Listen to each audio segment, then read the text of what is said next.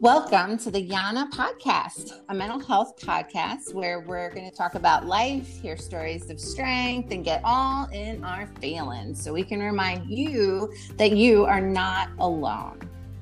Our hosts are me, Carly, and Becca.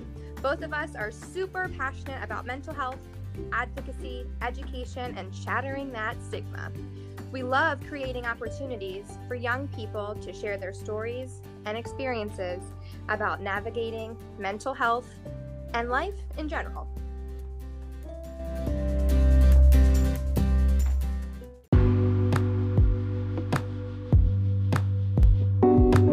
The content of this podcast may contain mature subject matter, such as discussions about suicide, self harm, drug and alcohol abuse, sexual or physical violence, as well as the use of strong language.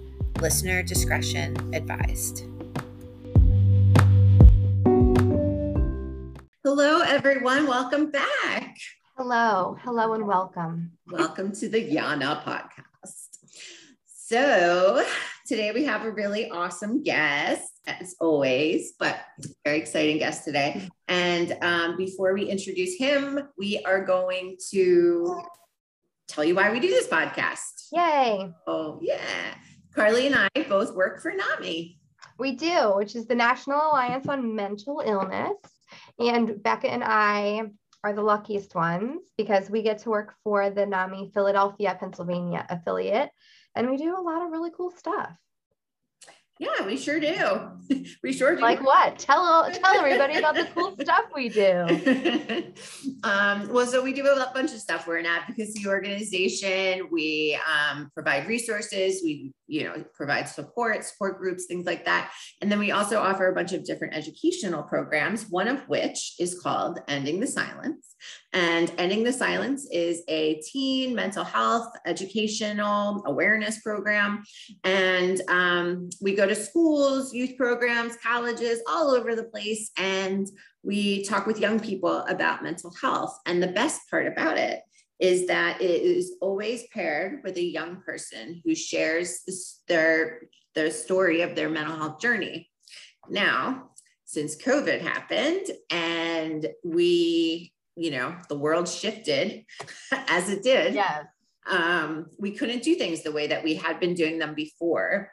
So we, um, you know, wanted to come up with a place, a way to give young people a platform in which they could, you know, share stories, hear stories, have conversations surrounding yeah. And so therefore, once on a time in a land far, far away on the webs. Just as every single, every episode is this. Henceforth came forth hmm.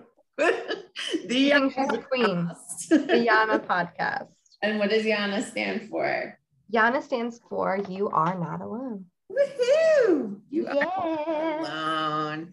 That's so, the spiel that is the spiel. And so today we have an awesome guest, and his name is Sean Hyatt. Yes. he hello. has been hello. He has been a major advocate for mental health for most of his life. He lost his father at eight years old by suicide. At first, he heard about NAMI when his mother would attend support groups for grief and loss of a loved one. For the past four months, he has had the pleasure of being president of NAMI Drexel on NAMI on campus. He loves the role as president, and there are five other board members who are part in planning events and meetings for the organization as well. In addition, he is an active member of NAMI Philly as a peer facilitator of an LGBTQIA plus support group for 18 plus year, 18 and older years old individuals. Current major at Drexel University is psychology with a minor in psych rehab. Ooh. Recently, he just finished his internship at Belmont Behavioral Health Hospital for seven months as an academic behavioral health associate, or also known as a tech. Um, he looks to inspire others by being part of this podcast, by telling his story and give useful life lessons to listeners and viewers. Oh, I love it. Welcome, Sean. Sean. Thank you. I'm so happy to be here. It's Hi. been been a long wait, but it's well worth the wait.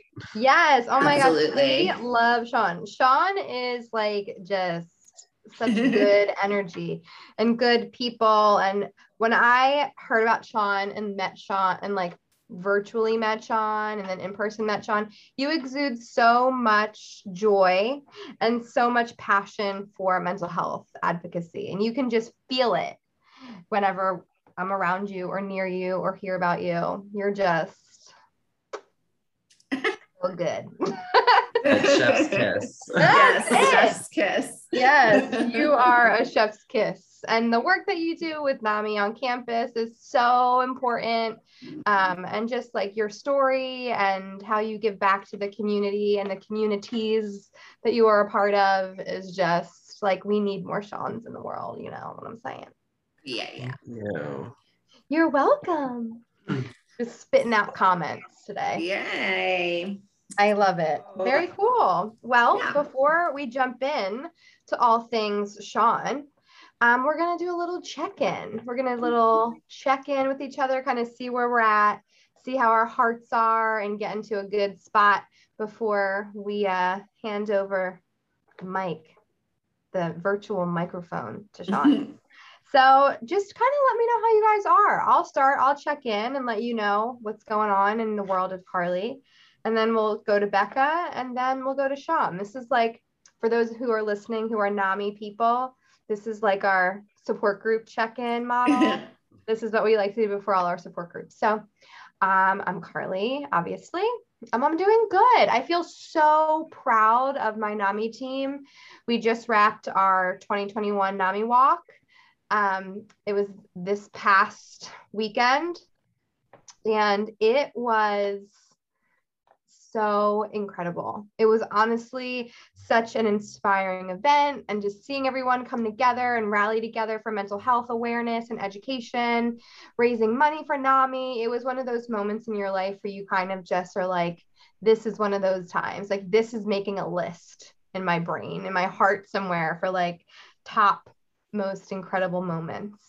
So for everyone who's listening that came to the walk or that supported the walk, thank you for coming because you really made such an impact. So I'm still floating on that cloud. I'm still floating on the cloud and I'm just getting super excited for next year. Um, so, and I also feel a lot less stressed. So cheers to that. Cheers to my stress being less. Yay. Awesome. Yay. Yay. Okay, cool. That's me. Becca, how are you? Um, I'm I'm I'm okay. I'm I'm really I'm feeling a lot of stress actually.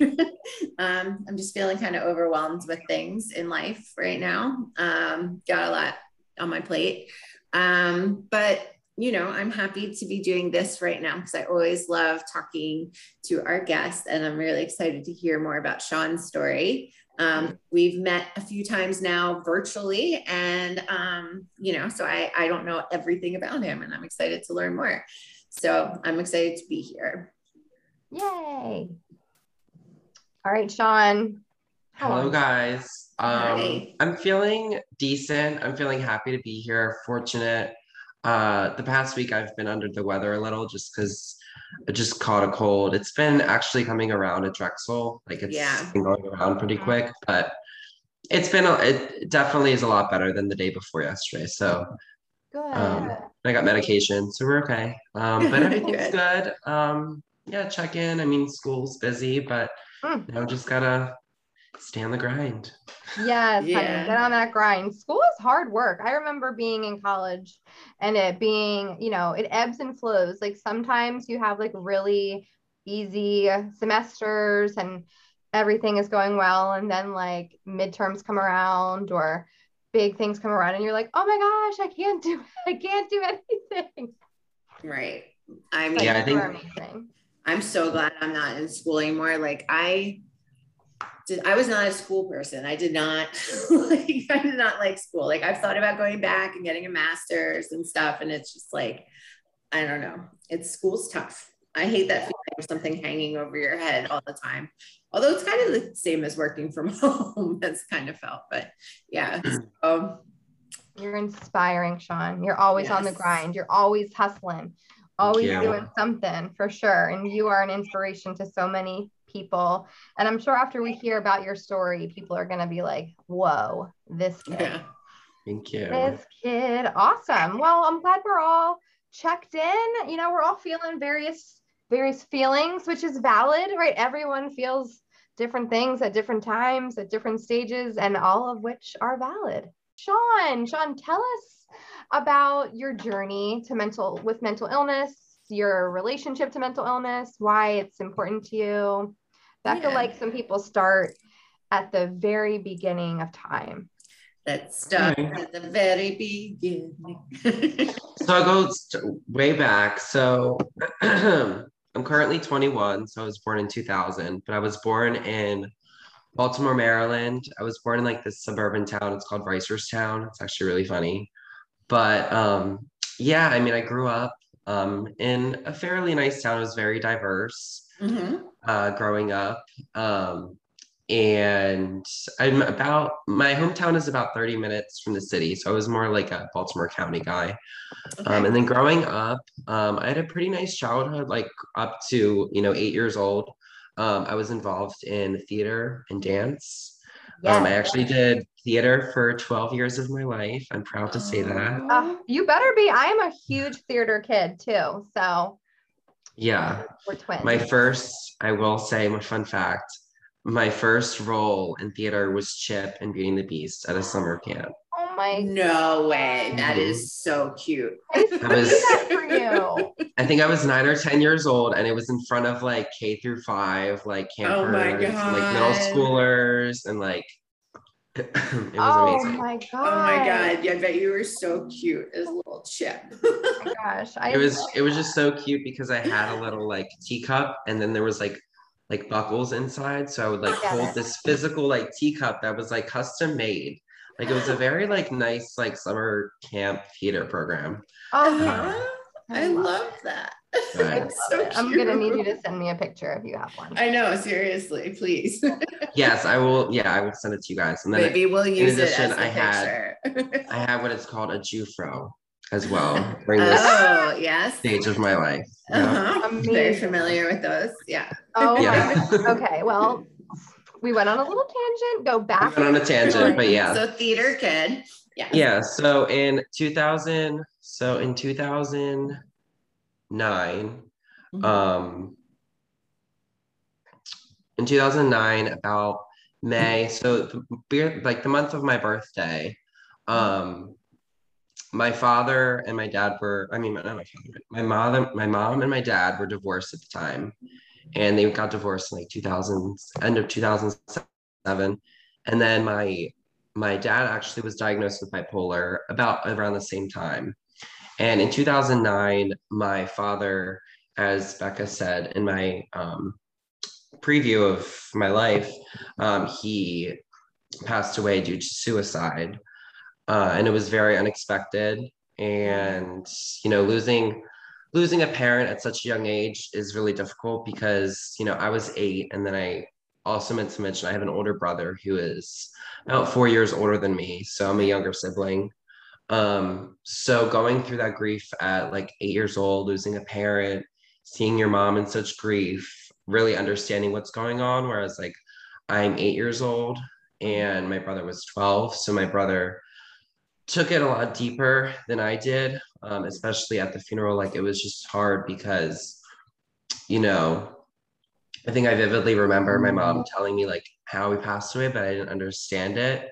But my mm-hmm. brother understood it a little more just because he was he was uh, in I want to say what was it like seventh grade. Yeah. Seventh I mean, grade, I feel yeah. like that's a I feel like that's a big age like not just like four years, but like the, the developmentally process, you know, at I mean, because you're hitting puberty at 12, like you are actually like right. is developing a lot differently. So yeah, that's and a- grief, like grief is big, right? So like right. Sean, I lost my dad um in a car accident when I was 10. Mm. So I was really young too. And like grief in and of itself is heavy mm-hmm. and hard to process at that mm-hmm. young of an age. Like I don't mm-hmm. think I mm-hmm. processed grief until I was literally in college. Yeah. But like losing someone by suicide right at eight a parent like those things are super complex and hard to understand at such a young age so i think that that's a valid experience yeah, right absolutely not to, have, not to have it all figured out and understood right like i i lost my uncle to suicide when i was 12 and i i yeah it's just it's really hard to understand and wrap your head around mm-hmm. what that means and then throw in the idea of mental health so anyway continue Thank you. No, it's fine. I, I love this discussion. So, mm-hmm. uh, and then to describe my father, like my father, I kind of I see a lot of myself in him. He was a heart of gold. Like he was very outgoing. Like everybody loved him. I think, you know, when it happened, it was so unexpected, and all my friends and my dad's side of the family is actually bigger than my mom's side, surprisingly. So I'm a lot closer mm. to my cousins that you know are distant or close like i'm like best friends with some cousins that like are fourth or fifth cousins like right. it's just it's amazing um and yeah so i mean after that happened i mean uh growing up i was i would consider myself more of like a mama's boy and my brother more of like a athletic like you know father father like son i mean obviously Alpha like male kind of yeah yeah, yeah. Okay. Uh, so my dad and my brother, my brother had a really, really close relationship. So when he passed away, it was really hard for him. He bawled immensely. Um, but you know, growing up, me and him did not get along at all. You so, and your brother, you and your dad? Me and my brother. Mm-hmm. Um, we were just a polar opposite in different interests and everything and then yeah so growing up um, i had trouble with also with my identity and mental health okay. um, so about in middle school so transition from like elementary school to like middle school um, i was just bullied a lot um, i also had like a higher voice and like a lot of people like picked on me and like like called me like F words like fag. And it was really hard for me. And my brother at the time also probably maybe in like elementary school, middle school, called me similar names. So it was hard for me oh, to like hard. it was hard for me to like cope because I was also I was dealing with my father losing like my father at a young age and then sure. only having like a having a single parent and then also on the other hand worrying about like myself about how like who I am, like who who do I identify as, who should I mm. identify as? Because mm-hmm. I really like growing. Safety. Yeah. Yeah, I mean, growing up, I didn't have like a, you know, say LGBTQ role model or sure, like sure. someone that I could be like, oh, maybe this is how they like how their coming out experience was, or like how how they dealt with this bullying about like the specific term or like this this type of bullying do you. Yeah. I was there All right, go yeah. ahead. I, you no, can you go, go first. um no you go ahead. My question number one was what was the i want to like after your dad passed what was the support that was there for you like at an eight as an eight year old like did your school acknowledge it? Did your like fan like how did you get through that? So it's interesting that you asked that question because when my father passed away, I was in third grade because I think yeah, so my brother was in like seventh grade. Um,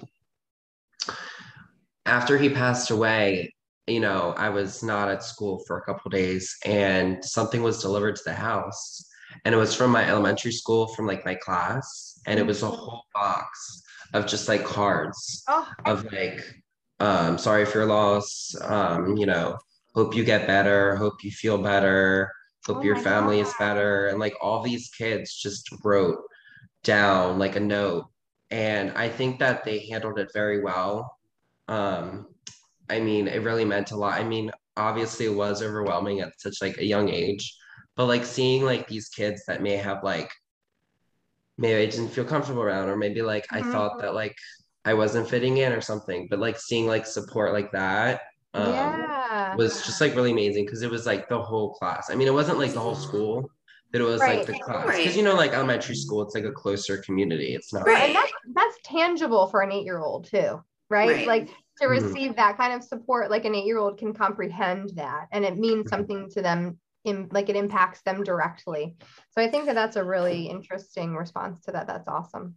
Yeah, especially if you were feeling like, you know, not maybe fitting in or like, you know, maybe not safe um, because of your peers or you know like at home because of like the way that you were being treated by your brother and your and your peers like you know with with words that are you know um that are really hurtful yeah so mm-hmm. um that must have been that must have been affirming in a way you know um, it was yeah. yeah so and this started really young the way that people were using words like you just said or like teasing you or like that started like I would say as young as like nine or ten. God, that's just so upsetting yeah. to me. Yeah. And you you're like you're thinking like 2010 too. So it's it was still oh my god, first of all. Right. Yeah. Like that was my other question, right? Before before you keep going into your story, like was homosexuality or LGBTQIA stuff like talked about in your school in your circle in your family like what was your exposure to to other community members. I think my only exposure was like on television to be yeah. honest. I think i wasn't was... like maybe i had seen like people that maybe are like oh maybe like maybe they are but like i didn't want to assume.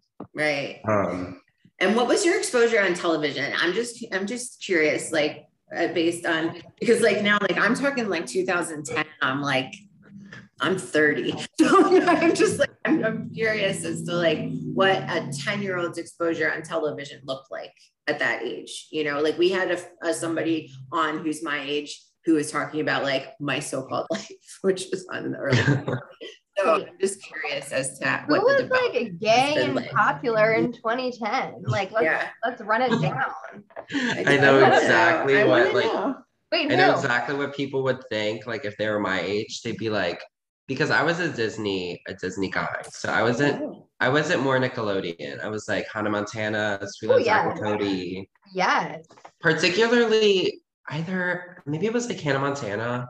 I think it was Hannah Montana. There was like this very flamboyant guy who really stood out, and things like that. Like it was never like said on Disney, but it was like discreet and kind of like put under the rug, being like oh, like this is probably like it was very biased, I feel like. Hmm. I feel like like some gay culture at like when I was like 10, 11 years old was very it just wasn't one it wasn't talked about but two it was dramatized in a certain way and it yeah. wasn't really accurate because you don't need to be flamboyant to be queer right like you don't like you don't have to be masculine like you can be you know non-binary like you can right. Yeah. right. There so, wasn't like all the other letters so to speak you know it was mm-hmm. lesbian gay bisexual. Like exactly. the representation. Right. Very interesting. Well thank you for sharing all this thing so let's get back to your your story. So you're still feeling kind of like shameful and hurt by your brother saying these things, your classmates saying these things. Yeah, and then it got to a it got to a point where I had to like report it. I mean, they weren't like physically like doing anything, but it was more of just a lot of like verbal stuff.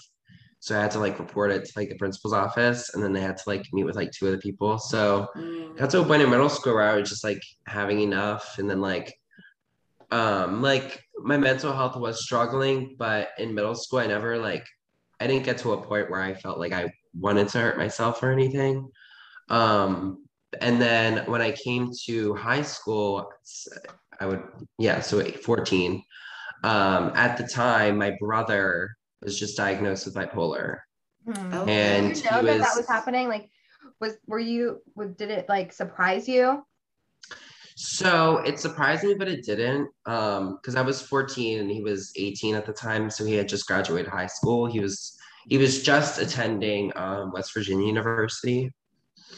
Um, and I was just going into freshman year of high school, and it was right it was the summer right before i think of high school and he hadn't moved into college yet and it was it was really difficult because he was going through a lot of mania hypomania like a lot of irrational thoughts mm-hmm. um, that I was experiencing at 14, and I was very confused. And then at the time, I mean, it was still discovering my identity. I hadn't come out yet.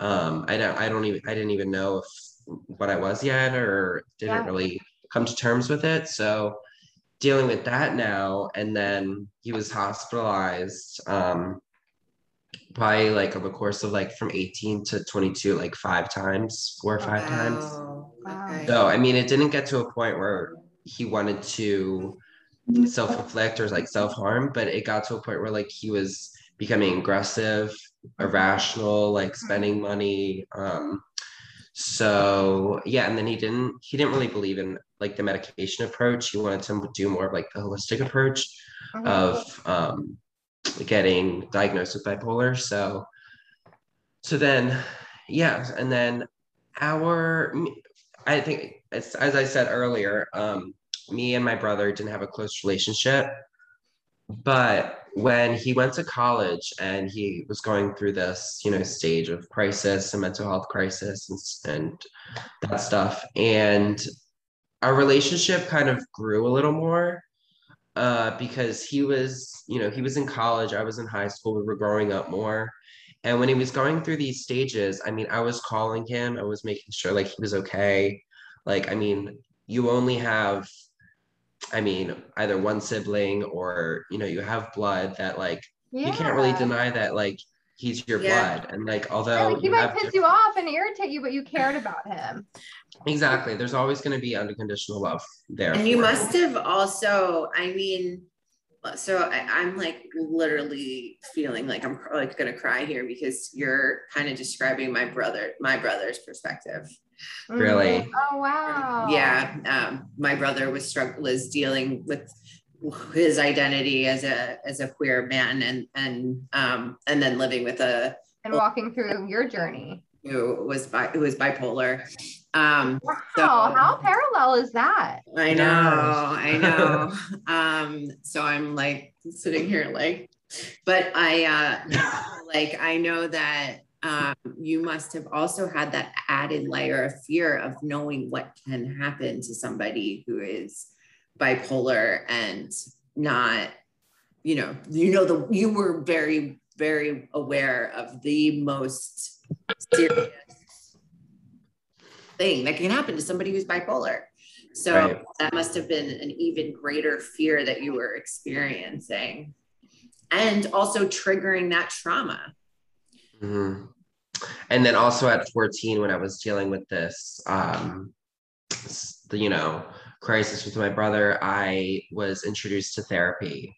Oh. So um, my mom and I actually started going to therapy. We didn't go together, but we actually ended up seeing the same therapist. Obviously, it was like separate appointments, but like, um, and then my brother did not believe in therapy. I don't think to this day he's been to a therapist, which kind of like makes me a little certain way because I'm a firm advocate of therapy. Right. I think that everyone deserves to at least have one appointment and see how it goes. Yeah. Because I mean, we all have. I think literally every person, no matter. Yeah. everyone can have access how, to therapy. Then yes, like we have to go get a physical once a year. We have to go to the dentist twice a year. Like everyone should have to go to the ther- to go to a therapist twice a year at yeah, least. And no matter what, everybody's got stress in their life, and right. able to talk some talk things through. You know, I mean, it's just like it seems like a no brainer to me. But anyway, um, yeah. um, you know what? Actually, I'm sorry to interrupt, but let's take a quick break. Um, yeah. Then uh, we'll be right back. Sounds good. Want to hear more of Sean's story? Then tune in next week for part two. I promise you are going to want to hear what comes next.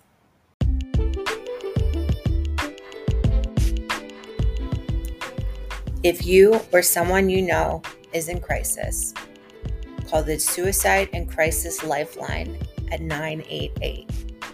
Or you can text NAMI to the crisis text line at 741 741 or go to NAMI.org for more information. Remember, you are not alone.